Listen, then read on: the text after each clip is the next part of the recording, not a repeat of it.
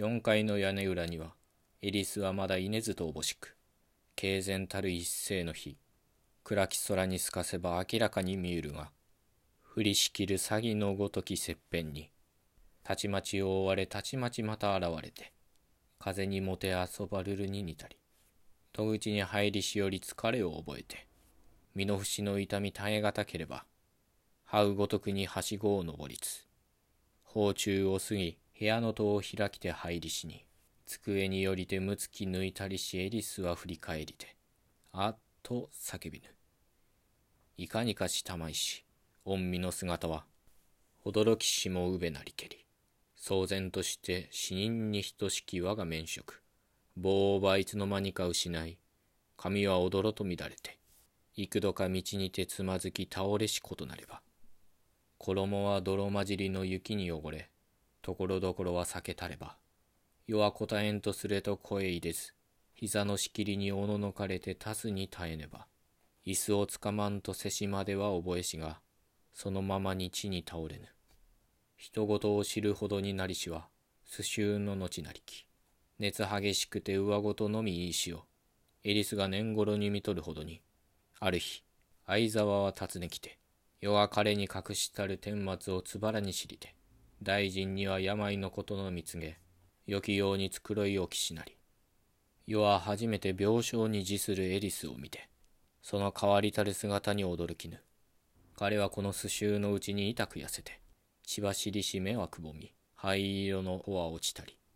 相沢の助けにて、日々の卓起には急せざりしが、この恩人は彼を精神的に殺ししなり、後に聞けば彼は相沢に愛しとき、世が相沢に値し約束を聞き、またかの夕べ、大臣に聞こえ上げし一諾を知り、にわかに座より踊り上がり、免職さながら土のごとく、我が豊太郎主、かくまでに我をば欺きたまいしかと叫び、その場に倒れぬ。相沢は母を呼びで共に助けて床にふさせしに、しばらくして冷めし時は、目は直視したるままにて、傍らの人をも見知らず、我が名を呼びて痛く罵り、髪をむしり、布団を噛みなどし、またにわかに心づきたる様にて、物を探り求めたり、母の取りてあたうる者をば、ことごとく投げ打ちしが、机の上なりしむつきを与えたるとき、探り見て顔に押し当て、涙を流して泣きぬ。これよりは騒ぐことはなけれど、精神の作用はほとんど全く廃して、その血なること赤字のごとくなり、意に見せしに、過激なる辛労にて急に起こりし、パラノイアという病なれば、治療の見込みなしという、ダルドルフの天教院に入れんとせしに、泣き叫びて聞かず、後にはかのむつき一つを身につけて、幾度か出しては耳ては聞きょす。世が病床をば離れねど、これさえ心あり手にはあらずと見ゆ。ただ折々思い出したように、薬を薬をというのみ。世が病は全く言えぬ。エリスが生けるカバネを抱きて、血筋の涙を注ぎしは幾度ぞ。大臣に従いて祈祷の道に登りしときは、相沢と計りて、